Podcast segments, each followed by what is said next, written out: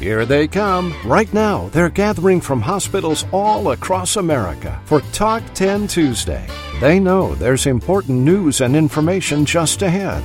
Don't miss out. Come in, sit down, and log on. It's Talk 10 Tuesday with Chuck Buck and co host Dr. Erica Remer. Here now is the publisher of ICD 10 Monitor, Chuck Buck. Thank you, Clark Anthony. Hello, everyone, and welcome to the 341st edition of Talk 10 Tuesday, and brought to you today by the American College of Physician Advisors, promoting and expanding the role of physician advisor in today's rapidly changing healthcare environment. And joining me this morning is my co-host, the very, very popular Dr. Erica Remer. This morning, our lead story is a trending topic. It's about the fourth universal definition of myocardial infarction. We're going to hear from Dr. Geoffrey Rose. He's a preeminent cardiologist. He's going to join us later in the broadcast. And nationally recognized coding authority Terry Fletcher will report on the coding implications of the fourth universal definition of myocardial infarction. And of course, another trending topic that uh, we're going to be reporting is the LGBTQ population and healthcare. Julie Dooling with AHIMA will join us later in the broadcast. She's going to report on some of the barriers to health care. She is reporting live from AHIMA in Miami. Erica Remer is going to be joining us later in the broadcast. She's also speaking today at AHIMA. Also on today's broadcast, nationally renowned psychiatrist Dr. H. Steven Moffic returns. He's going to clear up the confusion between mental trauma and post traumatic stress syndrome. Those are two subjects that have been in the mainstream news lately. And speaking of news, we have much news to report this morning during this broadcast, and we begin with Gloryanne Bryant at the Talk 10 Tuesday News Desk. The Talk 10 Tuesday News Desk is sponsored by the ACPA, American College of Physician Advisors. Through education, certification, mentorship, and collaboration, the American College of Physician Advisors is promoting and expanding the role of physician advisors in today's rapidly changing healthcare environment. Here now is Gloryanne Bryant. Hello, good morning, and welcome everyone. I'm here in Miami Beach, Florida at AHIMA, as many of our other presenters are. Uh, this morning, I presented a session, a networking breakfast, as they call it. So we had breakfast served, and I presented, and we had a little dialogue. The topic was around HIM leadership in times of ethical coding challenges. And during this session, we focused in three areas leadership, ethics, and values. And what we discussed was really what is the definition of leadership? And it was interesting to talk to the audience and see what they were thinking of. I have had the experience of interviewing several employment candidates before and used some of that feedback to determine what exactly was thinking about leadership when I asked the candidates. And by tracking that over the years, I've seen honesty and trustworthiness or truthfulness come up the most. So when we think of a leader, is it someone we think is honest? When we think of a leader, is it someone who communicates well? Is it someone who's dynamic?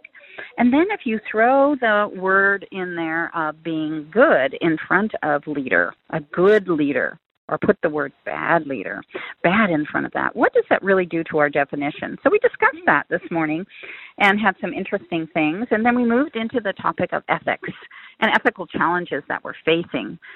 Certainly, we have compliance, scrutiny. Federal law enforcement agencies remain very vigilant in their pursuit of wrongdoers and wrongdoing and fraud and abuse in healthcare continues to be a hot topic. We saw in August, as I reported in my other article a month ago, uh, the issue around Providence Health Services, J.A. Thomas, and their potential suit that is regarding upcoding and CDI activities, and then a settlement from the Department of Justice with Prime Health Services regarding the assignment of the patients to the inpatient setting when they meet, met the criteria for outpatient, as well as upcoding diagnosis in that area. Well, certainly ethics is an interesting topic, and it's challenging to look at our workplace ethics and behavior and making sure that we all, even our leaders, are functioning, performing, communicating, and acting in a very ethical manner some of the challenges that people are facing in the dialogue from the session this morning is making sure that we don't bend the rules, like the official coding guidelines. There's pressure for coding professionals, compliant coding professionals, to bend the rules so that they can either result in a certain diagnosis or procedure that warrants financial reimbursement, but it wasn't really intended if we're following the rules straight. There's also um, erroneous coding of diagnosis not present on inpatients' medical record. That was a, a comment made. Coding with documents without the physician's name and or number and or signatures in the medical records is a challenge and feeling pressure to accept the coding when they feel it really isn't accurate. And that reminds me of something I just saw this morning on our shuttle bus here. And the bus had a sign that said, if you suspect it, report it. And I think that's really important to make sure that we address that even when we suspect something, it's okay to report it so we check it out because it's it's what we need to do due diligence wise. And then the last area I covered was on values. And when we put that with ethics and leadership, it's really an important component.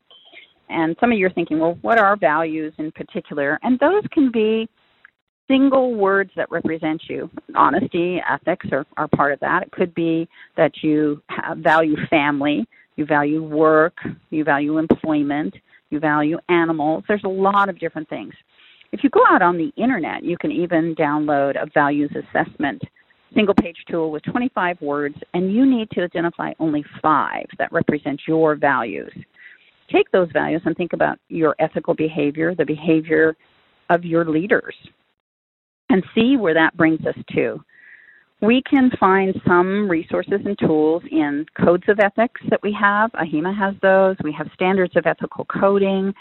We have our official coding guidelines that we must follow, all helping us in the coding area to be ethical in our practices, as well as the AHIMA practice briefs around physician querying, which we can use. So when we think about leadership, we need to be driving a culture of compliance and ethics. And it's not easy to raise concerns when we know that something may be wrong. It takes courage. But without an ethical culture in an organization, we really can't have a strong valuable organization or department or individual. So keep that in mind.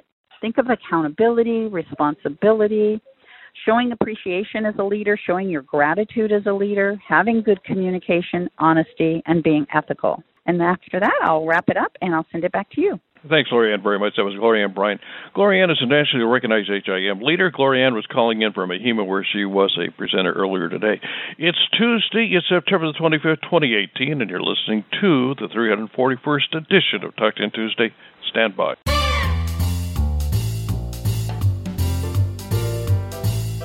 Trusted for more than 50 years, the AMA drives healthcare communication for medical procedures and services. The AMA's CPT code set is constantly updated by the AMA CPT editorial panel with insight from clinical and industry experts.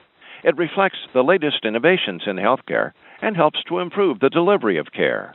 The AMA store offers a full line of products to address CPT, HCPCS, ICD 10 coding, reimbursement, practice management, impairment, HIPAA, and electronic health records. To purchase these products and more, visit amastore.com. Thanks, Clark Anthony. Uh, AHIMA, as you know, is staging its annual convention in Miami at this hour, and one of the trending topics is applied to the LGBTQ population when it comes to healthcare. Reporting that story from Miami is Julie Dooling. Good morning, Julie. Welcome to the program. Good morning, Chuck, and thank you, everyone. I uh, appreciate the opportunity to be here. Um, yeah, so we are here at the 90th annual convention and exhibit in Miami, and uh, a couple of years ago. So on the topic of, of LGBTQ patient populations, a couple of years ago, AHIMA, uh, we recognized the need, a growing need from our members, where they were struggling uh, with all things LGBTQ in their setting, such as registration um, and coding, um, all kinds of different topics. Um, so we formed a work group about three years ago, and that work group is very active today. We have created some blogs, articles, and we just came out with a practice brief in the current edition of the AHIMA Journal. So yesterday we did have a roundtable here at convention. It was certainly well attended and we have many more people who want to sign up and and be a part of this work group and the work group's focus is to create some really good best practices and some resources uh, for our uh, HIM professionals so that they can focus on documenting, creating documentation, and managing the data for the LGBTQ patient population. So, as many of you know, the this population face a variety of health disparities, and uh, ranging from you know just discrimination and their fear of going to get care in the first place. There's some social stigma. There is uh, mental health issues, substance abuse, and unfortunately sometimes suicide. So our government has recognized a few years ago that we need to they they need to provide some uh, guidelines where we need to focus on capturing some documentation so that we're able to care for this patient population appropriately. And so uh, through Healthy People 2020 and through the uh, 2015 edition of Certified Technology uh, for Meaningful Use, they came out with some sexual orientation, gender identity data elements, and we call it SOGI, S-O-G-I. And so while those steps are really um, a huge step forward, um, we still have a long way to go. And so, you know, one of the first places I see that people are really struggling with is offering sensitivity training up front for our patient our caregivers, not only our caregivers, um, and I guess you could call registrars a caregiver because they're they have access to that patient. Uh, but we need to make sure that we're fostering trust with this patient population, that we are communicating properly with them. And so, let me just give you an example. Um, so, um, if a transgender patient presents who's um, undergoing transition or affirmation, the frontline staff needs to know how to properly address these these patients. And so that's one area. And then the next area is really the HIM professionals need to work with their IT professionals and their EHR vendors to ensure that there's proper data capture that those elements are in their EHR and we we really think that the work group really think that the following really need to be captured um, uh, not only unstructured but structured, and that's preferred name, uh, associated pronoun like they, them, he, him, uh, she, sh- she, her, uh, legal name and sex, sex assigned at birth, and then self identified sexual orientation, gender identity. So there are many challenges. Uh, you know, we haven't even touched the subject of privacy and security yet.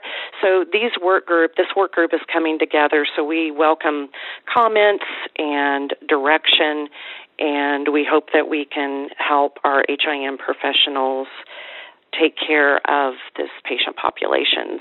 Thank you, Julie. Julie oh, Dooling is the director at AHIMA. Chuck? Thanks, Erica. And thank you, Julie, very much. Julie was reporting from AHIMA. Uh, that's taking place at the very hour in Miami.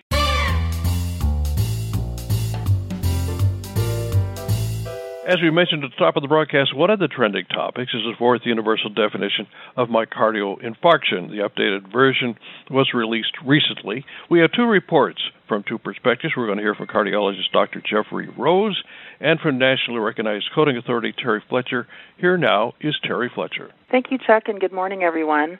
So, since 2012, changes and updates have continued to clarify and evolve the acute myocardial infarction diagnosis.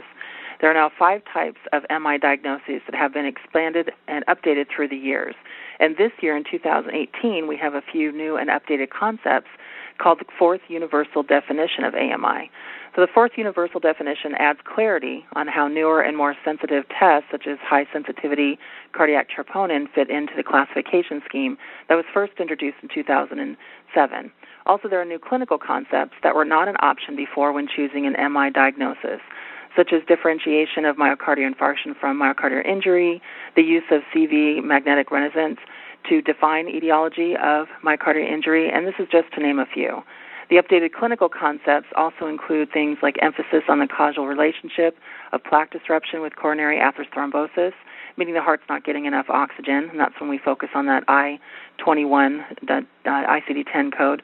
And there's more indirect, indirect clinical re- relevance of CAD to prognosis in type 2, but that'll be discussed later. But what got me thinking about all of this and how it relates or could potentially impact the ICD-10 coding applications were not only the many physician articles that I've been reading regarding this subject, but I began to question the impact this new definition could have on CPT coding and the intent for interventional procedures for MIs. So I noticed that many interventional procedure notes that I review or audit and or code, each narrative discussion devotes significant attention to certain common clinical situations and where the diagnosis of MI may be particularly difficult. So for example, patients with chronic renal failure are known to have chronically elevated troponin levels. The new definition is still applicable to these patients as a rise in or fall in troponin together with clinical evidence of myocardial ischemia should be still used to diagnose an MI for this patient population. But when this type of, of acute MI, similar to what I'm seeing in the procedure note documentation for a percutaneous intervention presentation, is this still considered during an acute MI for the purpose of performing that PCI intervention or the percutaneous coronary intervention with the code 92941? Or is this what is commonly referred to as acute coronary symptom, uh, syndrome presentation, where the intervention for this diagnosis would be captured with the code range 92920 to 28? So the reason I question this is that the CPT code for the, the during the acute myocardial infarction uh, many coders tend to re- immediately report the 92941, which the description says percutaneous transluminal revascularization of acute total subtotal occlusion during, and that word is huge, during acute myocardial infarction. And it goes on to say coronary artery or coronary artery bypass graft, any combination stent, atherectomy, angioplasty, uh, including aspiration thrombectomy when performed single vessel. But when the generic diagnosis of MI is listed in the header of the procedure report, I am noticing this seems to be the default for many coders for that uh, presentation. But when I review these reports, there is evidence of maybe elevated troponin levels or it says high troponin levels noted in the documentation, but there's not an emergent need for the PCI, only a planned procedure, or there's evidence of a non-STEMI myocardial infarction without current ongoing symptoms, again, pr- not prompting emergent activation of the cath lab with demonstration of total or, to- or uh, total coronary occlusion, subtotal or total coronary occlusion of the culprit vessel. So I wanted to search out further coding guidance on this because I found that CPT Assistant has a lot to say about this when it comes to the coding aspect, again, of the acute myocardial infarction. So you have to meet three elements or three requirements, and you have to meet all three to be actually to be able to use that 92941.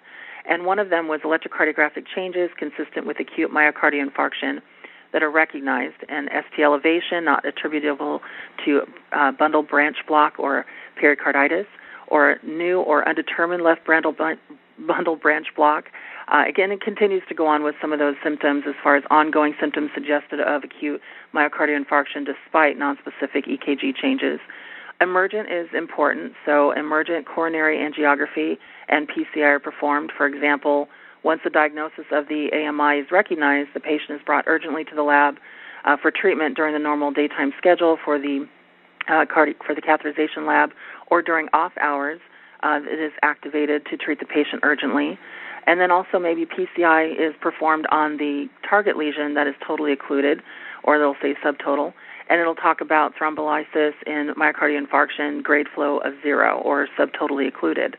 But there's also, for example, let's say you have a 75 year old patient develops chest, chest discomfort at midnight and is driven to the emergency department uh, arriving around 1 a.m. EKG shows lateral ST segment depression with inverted T waves the patient's symptoms despite uh, persist despite uh, the nitroglycerin and morphine given. Emergency echocardiography, shows a new lateral wall motion defect. The cath lab is activated emergently. Angiography performed, that's coded separately. We see that there is a 95 occluded left circumflex artery with slow antegrade flow. This lesion is stented. That is good documentation to support the 92941 for the intervention. But if this patient had that MI that was stabilized and went to the cath lab electively a day or two later. This would not meet the requirements for a procedure during an acute myocardial infarction per CPT assistant. Again, just discussing the appropriate uh, CPT coding. So, from a coding perspective, I would use caution when coding for the uh, interventions with MI with the CPT code 92941 unless the documentation is very clear and there is clinical evidence that the infarct is actively occurring during the intervention. If this is not clear, look to the codes 92920 to 92928 respectively. Back to you, Dr. Remer. Thanks, Terry. That's actually real, really quite interesting with the CPT, and I would say that most of those are type 1 myocardial infarctions. That was nationally recognized coding authority Terry Fletcher. Terry is also a member of the ICD 10 Monitor editorial board. Chuck? Thanks, Erica. And thank you very much, Terry. And you can read Terry's reporting on the fourth universal definition of myocardial infarction in today's edition of the ICD 10 Monitor e News. Now, here to continue our reporting on the new definition of myocardial infarctions is Dr. Geoffrey Rose. Dr. Rose is a preeminent cardiologist, and he's the division chief of adult cardiology at the Sanger Heart and Vascular Institute at Atrium Health. Good morning, Dr. Rose. Welcome to Talk 10 Tuesday. Good morning, Chuck. I represent a working group from the American College of Cardiology that's uh, really devoted to promoting education around the fourth universal definition of myocardial infarction. And as we just heard from Terry, there's a variety of clinical scenarios, very challenging clinical scenarios that arise uh, based on taking care of these patients. And really, where it all begins is our being able to establish what is and what is not a myocardial infarction. As we all know, we're in this era of uh, highly sensitive assays, and in fact, about to have uh, clinical exposure to even higher sensitivity assays in clinical care. And this really provides some real world challenges as to what is or is not a myocardial infarction. Um, as we're also aware as well, as we begin to uh, assess how we take care of patients in terms of quality of care. Did we meet specific milestones, as Terry was talking about, taking patients to the cath lab within the requisite time frame, or even the resources we devote to care? It's really tied into um, whether or not the patient actually had a myocardial infarction. So, towards that end, there's a couple of points that our work group really wants to try to uh, amplify to all of our stakeholders, uh, clinicians, payers, and, and certainly our coding and documentation experts. And if really begins with uh, that a myocardial infarction cannot be diagnosed solely on the basis of the troponin value. That that may be a beginning point, but it really has to be coupled with some clinical evidence of myocardial ischemia. Now, whether that is symptoms, whether that uh, relates to wall motion changes on some type of imaging modality, and of course any type of uh, ECG response, but it is really that coupling of a laboratory laboratory event, uh, if you will, with clinical uh, pattern uh, that really puts us in range to begin to have the conversation about whether or not myocardial infarction has occurred. Um, we've uh, heard about situations, particularly um, in uh, chronic renal insufficiency, where troponin values may be chronically elevated. The patient is asymptomatic. We have seen circumstances where, uh, at times, that is uh, incorrectly labeled as a myocardial infarction, and consequences ensue. Um, a second point is that um, when we're talking about a type 1 myocardial infarction, whether there's ST segment elevation on the ECG or dynamic ST changes, not with elevation but depressions, so for example, what we saw in or heard in Terry's example, um, this requires evidence that there is active plaque rupture and thrombus in the coronary vessel. So, uh, some type of angiographic support uh, centering around this particular diagnosis. And that's important because where we see a tremendous amount of clinical confusion is between the non-STEMI, which is a type 1 MI, and is uh, the pathophysiology, if you will, is related to plaque rupture, and what is considered a type 2 myocardial infarction, which is really a supply and demand imbalance.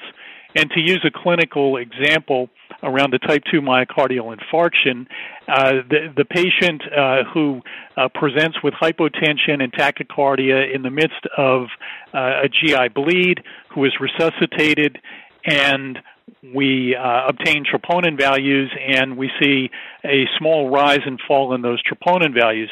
Well, that patient uh, has uh, had myocardial embarrassment, and it's important to record that because those patients, in the long run, have a uh, different course than patients uh, who don't have tr- rises in the troponin these are not patients that we would be racing off to the cath lab. These are not patients that we would be using conventional therapies that we usually associate with myocardial infarction. So it's very important for us to understand the distinction between a type 2 myocardial infarction and a non STEMI myocardial infarction. And then uh, so a last point is that we will see situations as well of myocardial stretch in heart failure or in hypertensive urgency where we don't meet the definition of uh, a type 1 myocardial infarction in terms of a characteristic rise and fall in troponin coupled with ECG changes. So in, in winding up here, the fourth universal definition has helped us provide clarity to a variety of clinical situations, and I think it's very critical for, for clinicians in terms of documentation, but also our coding and documentation experts uh, when reading the charts to really put the clinical story together and use these definitions to help us determine what is and is not a myocardial infarction. Yeah, that would be clinical clarity and coding confusion. Thanks, Dr. Rose. That was Dr. Geoffrey Rose, the Division Chief of Adult Cardiology at the Sanger Health and Vascular Institute at Atrium Health. Chuck? Thanks, Erica, very much. And Dr. Rose, thank you for being on our program this morning.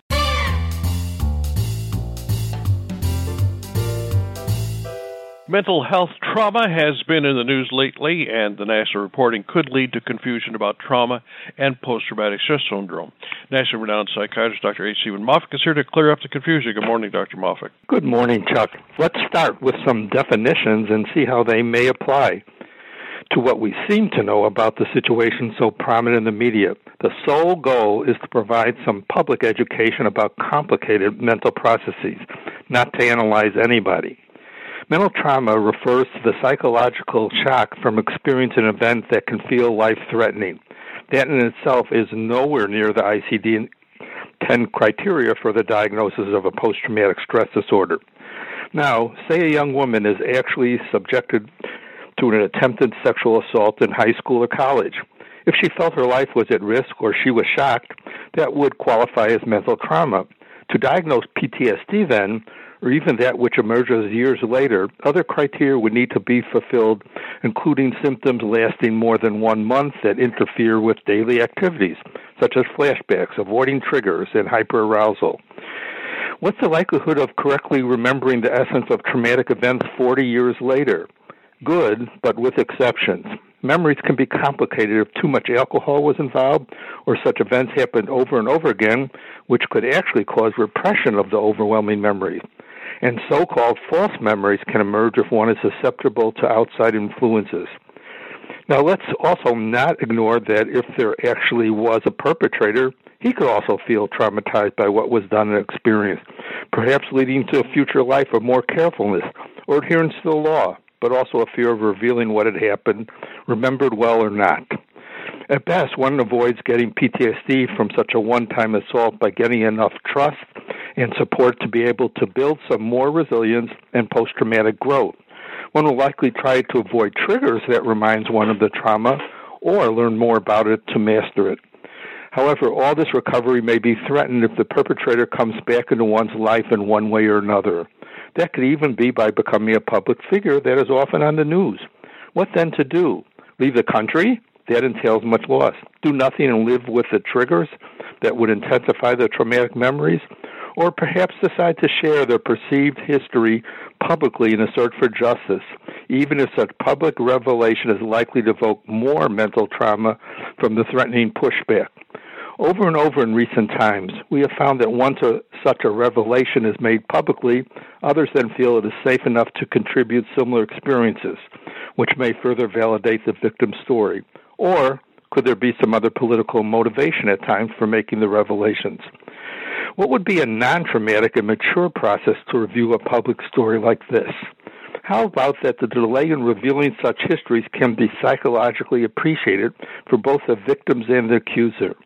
Now, let's compassionately, carefully, and as privately as possible try to find out everything we can for such a crucial process, a style that would actually make it more likely to get at the truth of the reported trauma.